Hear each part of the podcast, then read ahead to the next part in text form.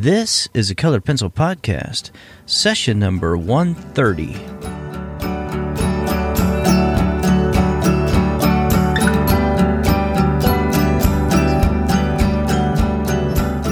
Welcome to Sharpened Artist, a colored pencil podcast where we discuss in detail all things in and around colored pencils and the colored pencil artist. And now, your hosts Lisa Clough and John Middick.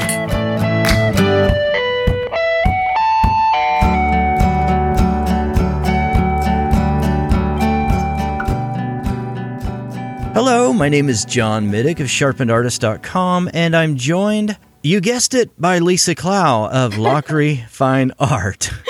We're pretty predictable around here, aren't we, Lisa? Yeah. So it must be Monday, and you guessed it, we're going to talk about colored pencil. So, Lisa, what are we talking about today? We are following up with our last podcast and answering some more of our listeners' questions. All right, so Beth writes Does blending colored pencils with mineral spirits help to prevent wax bloom? What are your techniques to prevent wax bloom? You know, I, okay, I got to be honest about that. I haven't had wax bloom happen to me in years now since I switched from Prismacolor Premier. I use those on a limited basis sometimes, but I typically don't use them very very much anymore as a general rule. And so I don't really I've not really had to fight with wax bloom since then. But what you can do and yes, you're correct, mineral spirits will often get rid of it, especially if that's your like your final layer. But another thing that'll get rid of it is just warming up, you know, your project using a blow dryer or a heat gun or whatever and don't bake it or anything, don't get wild, but just heating it up slightly or once you're done with your project and your artwork and you don't have wax bloom yet, then if you spray it with a fixative, then you're going to prevent the wax bloom. But yeah, I don't. I what the biggest thing I would do is I would recommend that uh, you try some other pencils though too, and you'll see how how nice that is as well. Yeah, that pretty much stopped wax bloom for me when I switched Yeah. from Prismacolor. I just assumed all pencils did that. I didn't realize that that was kind of I did too. notorious to, with them. And it's not necessarily a bad thing. I, I'm not saying, I mean, that's actually one of my lesser Yeah. complaints about Prismacolors. But you can wipe them with a cloth too. You can. I never had a real bad problem with it though. Once in a while, but yeah, not- once not in a while I did, but I've been working with odorless mineral spirits for so many years that really dissolves it And pretty well. So I didn't have a real problem. It, it wasn't too bad because of the use of odorless mineral spirits. But I know Prismacolor makes their own spray too. So I've not personally used it, but I'm going to guess that that would probably be a really good option for Probably would. using as a final spray to prevent the wax bloom. Yeah, just test on a separate sheet of paper. always and test. See if that you know works. Our next question comes from Anastasia. She writes Does photorealism teach you any skills? I'm teaching myself to draw and paint with the goal of being able to draw original characters, backgrounds, creatures from imagination while I study fundamentals. I also spend a lot of time making realistic and photorealistic work. Since I'm essentially just copying what I see on the paper, am I really learning anything? Are there any skills I'm absorbing that will transfer over to working from imagination? Now, First off, the, I, I just want to throw this out there because there seems to be this misconception, usually from very young artists, who think that in order to be a good artist, everything has to come from your imagination. It doesn't work that way. If you're working in realism, you're going to use reference photos. I mean, even if, let's say, I wanted to paint a dragon. I'm still going to find reference photos of different types of lizards and different, you know, bearded dragons and stuff like that that I could copy their skin texture on. So even if I draw out the dragon on my own, I'm still going to use a reference photo for different skin types that I can then apply to my artwork. So for the most part, I don't I just want to get this idea, you know, start at least convince at least you've heard it from one person. Don't be so against reference photos. Even if you're drawing from imagination, you still reference photos are a good thing. But yes, you're absolutely teaching yourself skills. If you don't copy things realistically, when you go, I mean, I can't even count the amount of times just looking around my own studio right now where I look at a painting where I had one photo or I combined three different photos, but I combined work from one photo that was fairly mediocre and changed it into something that was a much stronger piece. The only reason I could change it is I have drawn that subject. Let's say it's flamingo feathers. I've drawn so many flamingos over the years that I can then take a really crappy photo, usually one I've taken myself, or even make up. Let's say I'm making a flamingo mermaid hybrid of some sort, which copyright in that photo, that idea. Um, trademark, copyright, wrong word. But let's say I want to do that. I'm not going to be able to make the feathers look realistic if I have not copied or drawn enough realistic looking flamingos. How am I going to know how to translate those feathers onto that mermaid if I've not done the feathers realistically on the flamingo itself if that makes any sense the more that you draw re- the more you you learn to do even if that's just copying things exactly with realism, the more you're able to do as far as the creativity side when you start using your imagination for more stuff, using a, a, bigger variety of stuff. And I work in surrealism a lot. A lot of you who follow just my colored pencil stuff may not be aware of that. But when I work in oils and acrylics, I, I do a lot of surreal work. And even if I'm combining, you know, a background that has Jupiter and Mars and all these different planets in the background and goldfish and all of these things. Obviously, I don't have a photo that I'm copying of just those things. I've got photos of goldfish, photos of planets, photos of several different things that I'm then combining myself. Does that mean I'm less creative or being held back or limited? No, not at all. But I'm still going to look at something to so that I can at least see the texture of the fins on the goldfish or see the way the fins flow, that sort of thing.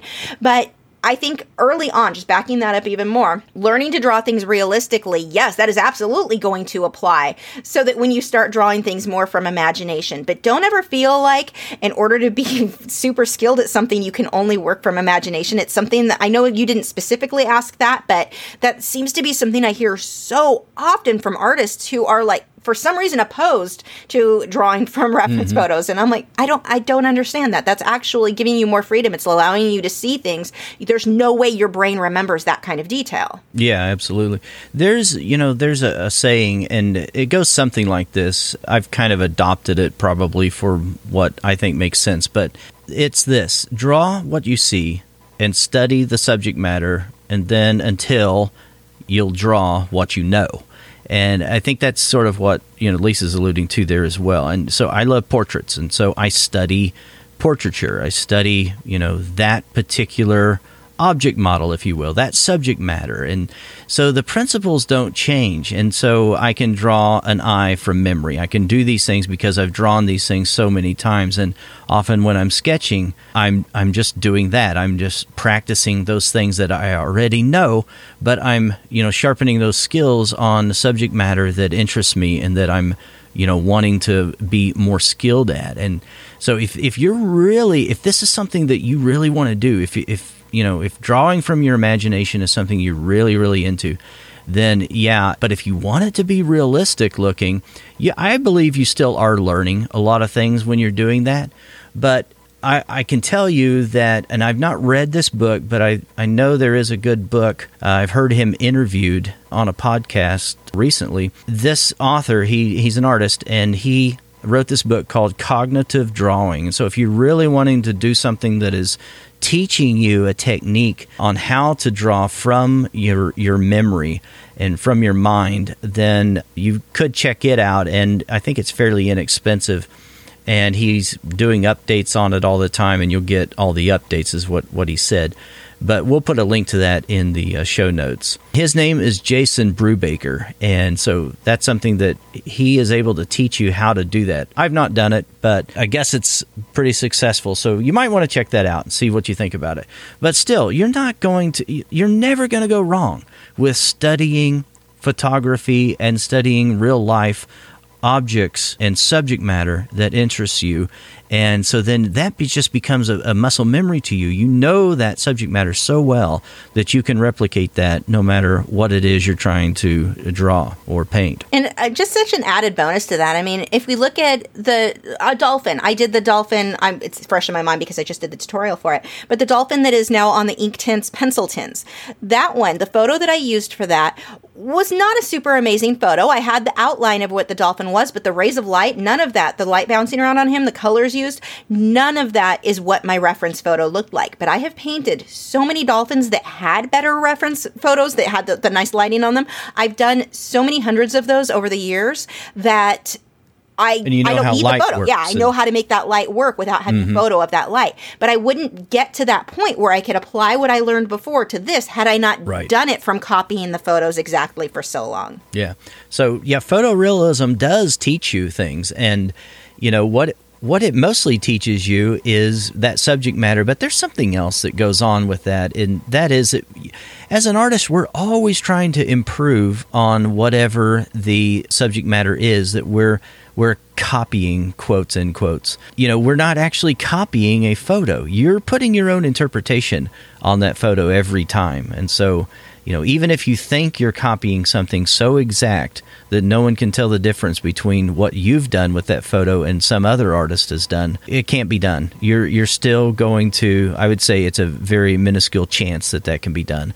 You're still going to put your own interpretation because we we all come from a different vantage point and you know we're we're interpreting things every time that we're essentially creating something and creating art.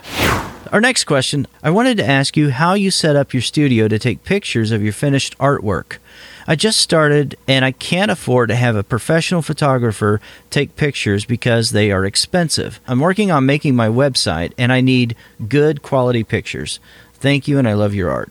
All right. Well, you know, you don't necessarily need to have the the best camera ever to take pictures of your artwork. But what you do need to know is you need to know the equipment very well, and you need to know if it can do a good color match, and if it can take a decent photo that that can be represented for whatever it is you're going to be using it for. I mean, if you're going to be using it to make prints of, then you have to probably have something that is decent enough to be able to give you a good representation. So you have to have that that plane of focus from the lens to the the plane of your paper exactly parallel or perpendicular rather and you have to make sure that you know you have a good enough lighting situation where you're not going to have you know these hot spots and dark spots and things like that. There's a, i mean there's several things that go into it. Now i'll tell you depending on the size work that you're working on a lot of artists use a scanner. And a scanner once you get the settings where they're supposed to be it's a set it and forget it. You can put your artwork then on the scanner and it'll scan it the same way every single time. That's a, a really good option, especially if you don't have a, a great camera right now. You're not able to afford a photographer to take pictures of your work. But there are a lot of boutique shops now that can take reference photos of your work and they're very inexpensive. I think I think you can do it for probably under 30 bucks. I'm not sure. The one that I go to often is uh, I think it does several it it'll do a giclée digital image for I think it's $35 and then if you want to print the giclée, of course that's more money but you can do prints that are not giclées of that particular artwork and you know you can do that for you know merely pennies depending on how much you know you're going to have printed so that's very affordable. You can do things like that, but I'm not sure where you know that would be where you live. I'm not not sure about that. So those are just some options for you. I'm going to answer this question from a slightly different perspective of not just getting photos for print, but having cool photos for your social media, for your website, for that sort of thing. Because one of the things as artists we don't always want to do is just take a photo and have the artwork by itself. I found on social media and even for websites, I kind of every once in a while I go back and forth thinking I want to redo some of this on my own. But it seems like you get more interaction if you can see the studio in the background, you can see a backdrop, you can see the paintbrushes or your pencils are included in the photo. I've seen better reaction on my stuff when it's that versus the professional photo that I take, um, the finished project, which is always kind of funny to me. But showing a really cool background for your studio is really easy to do and really inexpensive. When I first started with my YouTube videos, my first couple of videos, if you look way back to, I think, 2012, I had a bookshelf in the background. And after a couple of videos of that, I realized that looks messy and I look like a hoarder. Even though it's just a bookcase full of books, it looked terrible. So I decided, okay, what can I do to make this different? I didn't have very much money at all. I needed something cheap. And I had, I found some drop cloths that I used when I was painting on for big projects just because I get messy. And of course, this is for painting. The colored pencil artist may not have these laying around, but just cheap, like $20 I probably spent for it, drop cloths that I had gotten at the hardware store over in their p- painting section. They were canvas and I painted them. I took my acrylic painting or paint and just laid gray and blue and black and just a bunch of different colors on this. That was my backdrop for years.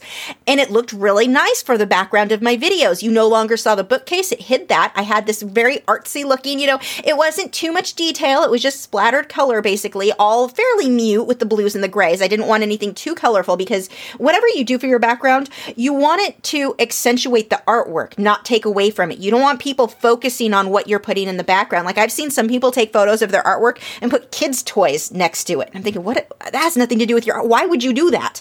I'm focused on the kids' toy instead of the artwork. And I don't mean kids' toys were laying in the background. I mean someone actually laid like kids' toys on their artwork to take the photo. Where I'm oh, like, wow. what are you doing? Um, I think it was a critique of like that someone had sent in. So you want to make sure whatever you do, if you're trying to make kind of a creative background for these cool photos, that it's something that makes the artwork look better. You still want the artwork to be the feature there. You could do a reclaimed wood, like if you can get a hold of an old wood fence kind of sand that down, paint it, or leave it rough, something like that. Set that up as your background. That would actually work really. It's something that I've always personally wanted for the background of my video, my painting videos. But that would look really good. You know, stage something using the, the products. You probably have stuff around your house to stage an area that would make for a great backdrop. And that backdrop, that background that you create, can become a part of your brand. So whether that be a bookcase that doesn't look like you're a hoarder like mine was. You you know, you can do this with nice looking just a few books sitting there or maybe a candle, I don't know, random stuff, not super brightly colored, especially if you can keep it muted with browns and grays, that your artwork just really stands out there. Or one of the things that I like to take photos on I had a local woodworker make me a workbench out of reclaimed wood. So, and the funny thing is, I had it custom made and it was cheaper than buying a brand new table. Sometimes I get splinters, so you know, there's your downside, but it looks so cool. I'm able now to, I, I, use it all the time for taking photos of my artwork. Maybe you have a cool looking coffee table that you can use. If you get the artwork set on there, and it's really easy with colored pencil pieces, with your pencils laying next to it, you know, kind of position it, stage it so it looks really cool, and take a photo that way. Those photos will oftentimes get more attention than just a crop out of the artwork that looks you know that you get a really good professional photo of. Obviously you're not going to be making prints of that but for as far as your website social media that type of background and it can be stuff that you already have at your home. The things you want to watch out for things i've seen that kind of made me scratch my head artwork put on carpet usually doesn't look very good, especially stained or dirty carpet. I've seen this a lot where I'm looking at that going, clean your house. That are you are you serious? Because it, it would show, you know, this is pretty, that's not. That kind of, I'm, I'm just kidding. I mean, you know, use some common sense here. But a coffee table, a dresser, it could be anything yeah. you have that you're setting your artwork on, work on, or just get an easel, a flimsy little ten dollar easel that you get. The the ones that I wouldn't paint on because you can't add pressure without the whole thing flopping over. But you can get an easel like that, set your artwork on that in front of a wall that's painted a pretty color or that has those nice decorations like I was talking. Though especially if you've got something with muted grays and browns, those always look great. Interesting lighting can do it, but taking your photo that way on top of an easel in front of things. So that's one of the things that I do a lot when I post on Instagram. I'll take I'll back up a bit if the rest of my studio is clean enough to show this much, but I'll back up a little bit so that you can see my easel, that you can see the backdrop a little bit that I'm using for my videos. And the backdrop on my videos, all that is, is a cheap drop cloth. I, I repeated the first process. It worked so well for my first backdrop. For this one, I got some, I forget what kind of wood boards these are. Um, I think oh, what are they called? Um, floorboards. They're something like that that I use. And I attached the drop cloth to it that I hand painted and then nailed that to the wall. I'm sure my apartment's going to love me when I move out. But it's it works really well. It's simple. It did not cost me much because that was, you know, my first requirement. It needs to be inexpensive. But you can spend a tiny bit of money or just use supplies you already have around your house and stage something that looks very nice. Just make sure it doesn't detract from the art. You want the artwork to be the focus. Another thing that you can do if you Photoshop, if you want to set up a stage like that, you can Photoshop the whole background into black and white and your artwork be the only part that's in color. And little thing about black and white photos, even if the area you're in isn't super clean or organized, if it's in black and white, it'll make things look way more organized and way cleaner than they actually are. So that may be a way to create an interesting image, but still have your artwork really stand out because it's the only thing that's in color. So just a few tips, a few ideas that you can use there. And the only thing clean. so yeah, that that's great. And yeah, I apologize. I totally missed your uh, question. So I answered a question that no one asked. But, oh heck, maybe I'm right, the one who misunderstood it. no, we, we can I'm go sure either way on that one. No, as tired as I am, I'm sure you didn't didn't misunderstand. So okay, so here's here's the other thing. I just wanted to bring this up. Um, I saw recently. I don't remember how how long ago this was. Someone mentioned on uh, Facebook or somewhere else that they asked the question. They said, "How come I see so many colored pencil artists putting their pencils on their their drawings whenever they're posting them online. And so, what do you guys get out of doing that, or something like that? So that kind of answers that question. It maybe adds a little more visual interest that someone doesn't mistakenly think, oh, that's a uh, photograph or something like that. And I think that's a big deal for colored pencil artists because so many of yeah. us work in photorealism. Yeah, and and it does right, and it also shows okay, this was the medium you know that was used, that kind of thing. It answers a couple of questions, I think, is what it does. So nothing wrong with it. I that person uh, kind of got all bent up about it, but but yeah, I I don't know. It's I I have seen it where it's excessive, where it covers up like a quarter of the drawing or something like that, but but yeah, just adding some more visual interest to it. I can see that. I can see where that that might be something of uh, you know of value to do. But again, w- with this question, like with so many others, I mean, don't let this be something that trips you up that makes you think, oh, I can't post yet until I get a cool background, you know, something like that just go ahead and uh, post anyway. Our next question comes from Lisa, who writes, not me, a different Lisa, who writes, sure. I'm looking to sell my art, and I was curious about how you came up with your name. While researching how to name a business, I found great tips, but I ran across an article for artists to just use their names as this is recommended when creating your name for your website store, etc., as an artist. So here's the thing don't feel like you need an artist name. When I first started, I don't know I think we see one artist do it and we assume that's the way to do it. And so we're all going to do it. When I first started, within a couple of years of starting, I was working with a guy who was a professional artist and he used Fire Tree Studios or something like that, something with fire in it. I think it was okay. Fire Tree.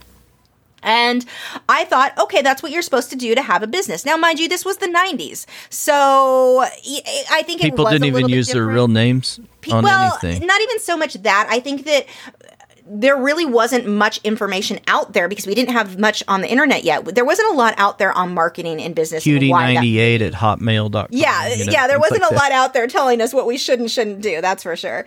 So I saw that and I thought, well, I need one like that. So I used Water of Life Studio for a long time because I was Use painting what? only Water of Life Studio. Water of Life. Because huh. all I did was paint ocean, fish, dolphins, it's water, has life in it. That's what I'm using. I used it nonstop. And for, I'm to, a few years I used it before I switched to just calling it Lachri Fine Art. So here's the funny thing with me. So now I had two names. I've always used Lachri Lachri at Water of Life Studios. Now I have two different weird names. Neither of one are at my actual name, which was kind of funny. Um, after a few years, I, I realized it was better just to call it Lachri Fine Art since that's what I sign my artwork with. But I see a lot of artists trying to do that now. They're trying to make certain blah, blah, blah studio, this studio. Lachri Fine Art Studio or Lachri Studio would be okay, but you know, having the weird the the Water of Life thing was weird. You know how many artists use that? How many? Well, as it turns out, how many churches use that? That's a common name for churches.